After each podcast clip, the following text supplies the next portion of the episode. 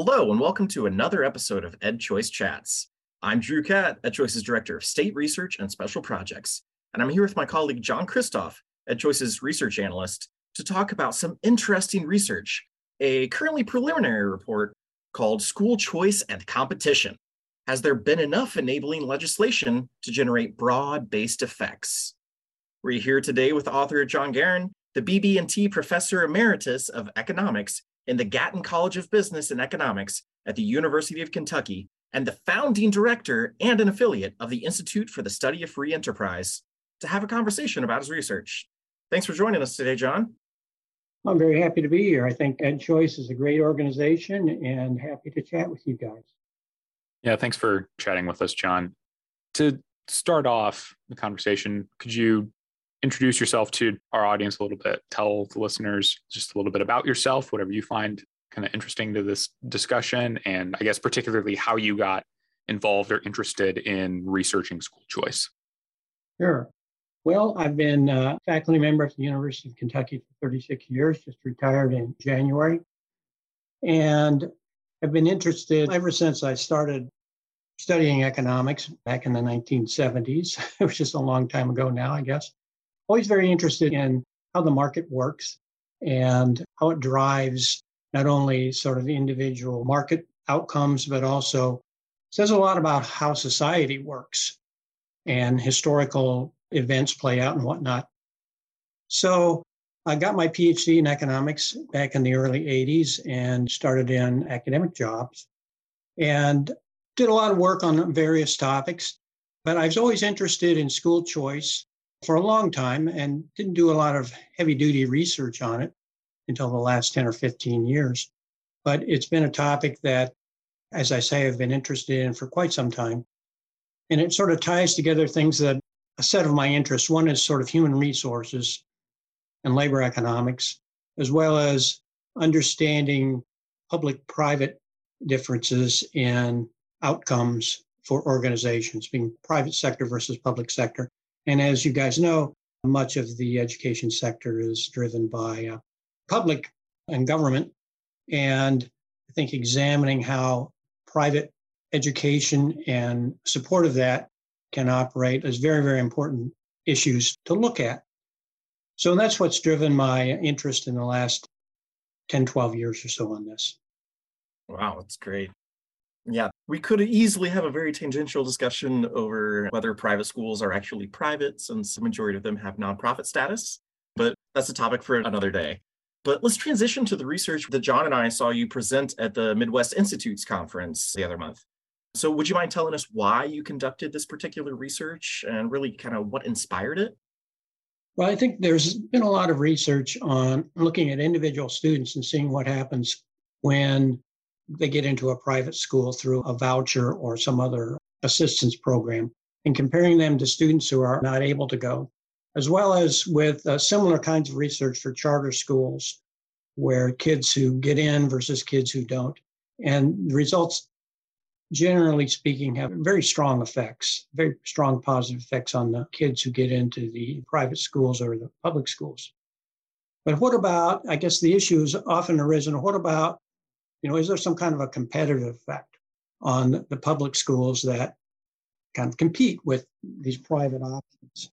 And there's been some studies on that as well. And they tend to find that kind of schools near the private options or the charter schools, regular public schools, tend to do somewhat better.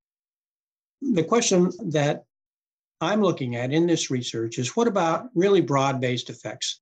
Like I'm looking at the effects on statewide NAEP test scores. And your listeners probably know NAEP, the National Assessment of Educational Progress test scores, sometimes called the nation's report card, national tests that people use to gauge what's happening out there in a lot of the K through 12 education. Anyway, so what happens to statewide test scores when states adopt choice types of programs? And honestly, I didn't know what I was going to get walking into this because a lot of choice programs are really very limited. And I know the Ed Choice folks, you guys have been doing really good research on this. And you know, school choice programs sometimes really don't give you a heck of a lot of choice, unfortunately. They can be uh, really limited in the number of people who are eligible, the funding that follows the student, and restrictions on what parents can do with the funding, restrictions on what schools can do if they receive the funding, and so on. And similar comments apply to charter schools as well. So the question is really, can these have an effect? Has there been enough enabling legislation to generate broad based effects? Have these programs been enough to really do anything broad based? And for the reasons I just described, I had some skepticism about whether it really could move the needle on a whole state's test scores. So I gathered a lot of data, a lot of it off the EdChoice website on school test scores from the early 90s all the way through 2019, pre COVID, and on school spending and on EdChoice's tracking of school choice legislation state by state as well as charter school data, whether the state has charter school legislation and how enabling that legislation is, or how restrictive versus enabling. And put the data together and started doing some statistical analysis. And I was quite surprised on how strong some of the effects were for choice programs, particularly states that have adopted a voucher program or an education savings account do remarkably better than states who have not. And this is, we're looking at how much a state improves itself relative to other states. So that's kind of the statistical method. How much did state X improve when it adopted a program versus how much did state Y improve that did not adopt a program? So the results are quite remarkable. And I was at first a little taken aback how, how sizable they were. And I talk about that in a minute. So I did a whole bunch of what we call sensitivity analysis to see if maybe there's a couple states that is really kind of a strange outlier that was driving the results. And turns out that's not the case. And looked at different time periods in the data. And the findings are, are really quite robust. So in terms of the magnitude, for folks who are familiar with this, you know, I can talk on and on, but for folks who are not, you can get a little jargony here. but turns out people measure the effects oftentimes not just on the raw test scores, but as a percentage of a standard deviation in the test scores.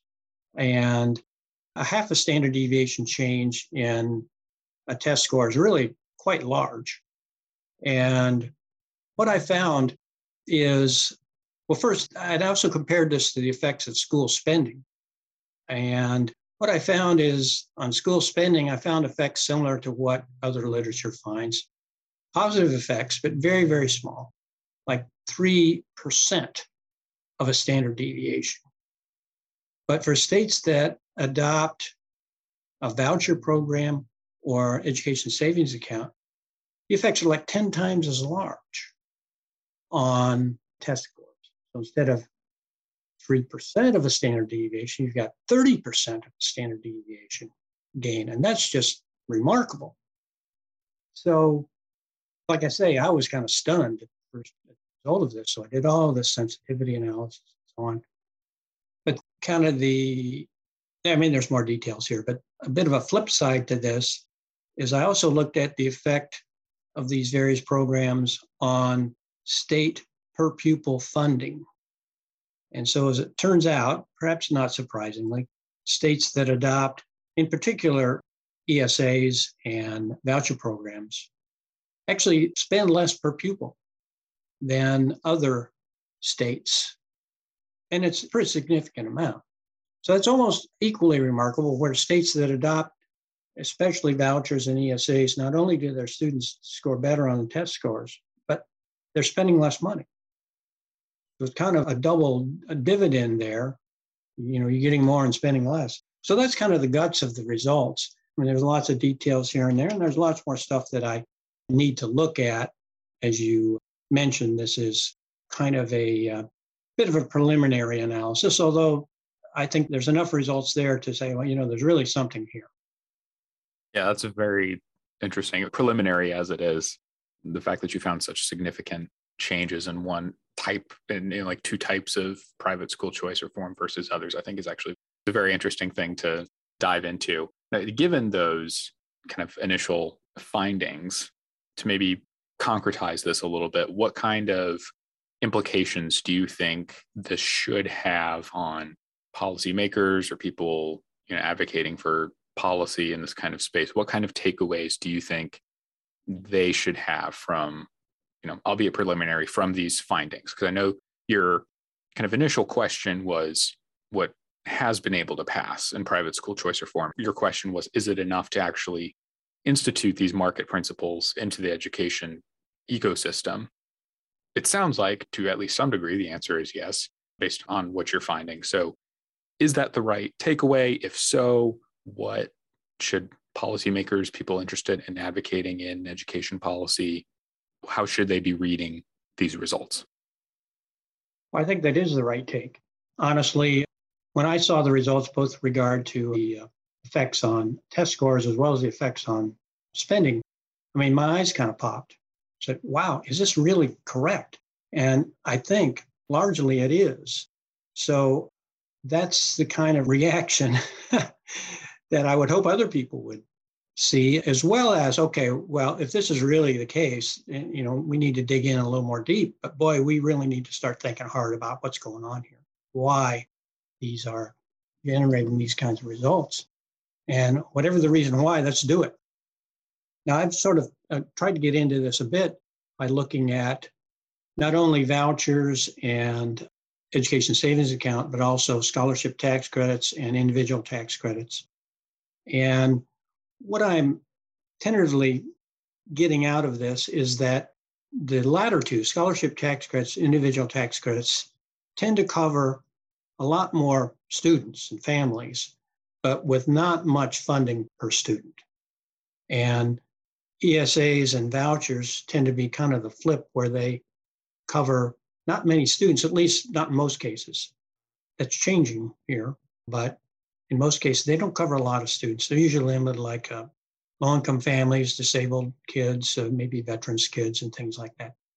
But the amount that they provide per pupil to people who are eligible is very, very large. And so I'm thinking maybe that's the real key. Because after all, if you provide somebody with, you know, $500, uh, which is some of the individual tax credits, very low amounts, $500, maybe $1,000, that probably is not going to induce a lot of shopping around, so to speak, for a private school for your kids. And then invigorating the private sector that will go after those funds. But if a family gets, let's say, eight, ten thousand dollars, now they can start really quote go shopping, so to speak, and there'll be plenty of private schools who are going to be eager to have them as a client. So I have a sense that's one of the things that's going on here. is just having some reasonable amount of funding for the kids that are eligible. So I would hope that's what policymakers would be looking at pretty intensely. Yeah, and it'll be fascinating just to see what the results might be if replicated for especially the West Virginia ESA program once it's up and off the ground, since it does have such a large eligibility compared to other programs, and especially with what happens in Arizona with a push for the universal expansion of their ESA program and kind of see how the effects may change.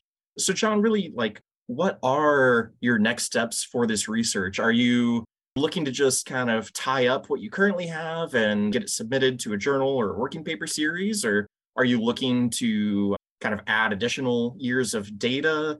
You know, knowing that things do get a little messy with any education related data when it comes to what happened during COVID. So 2020 and 2021 data can get a little messy, and 2021 data really isn't even available yet, since those of us who work with education data usually are working with a two year lag. Right. Well, that's a good question. I do want to buff up this paper a bit and sort of get it out there, so to speak. And, you know, whoever wants to uh, circulate it, that's fine. I think there are some follow on things with this, and obviously looking in a little more detail in what specific aspects of these programs seem to make the most difference. As I say, I sort of tentatively think it's the amount per pupil, really, rather than having a lot of people with a little bit of money. You're better off having fewer people with a lot of money, so to speak. But I also think that it's been a challenge, and maybe I'll uh, bug you guys about this going forward. It's been a challenge to try to characterize a state's choice programs because a lot of the states may have, let's say, multiple scholarship tax credit programs or multiple voucher programs. And trying to characterize that entire mix of programs is a little bit of a challenge. And at this juncture, my preliminary results are just I just take the original voucher program in the state and look at that. But there's many states that had, particularly states that are sympathetic towards choice, have more than one voucher program. So that's something I'd like to do going forward.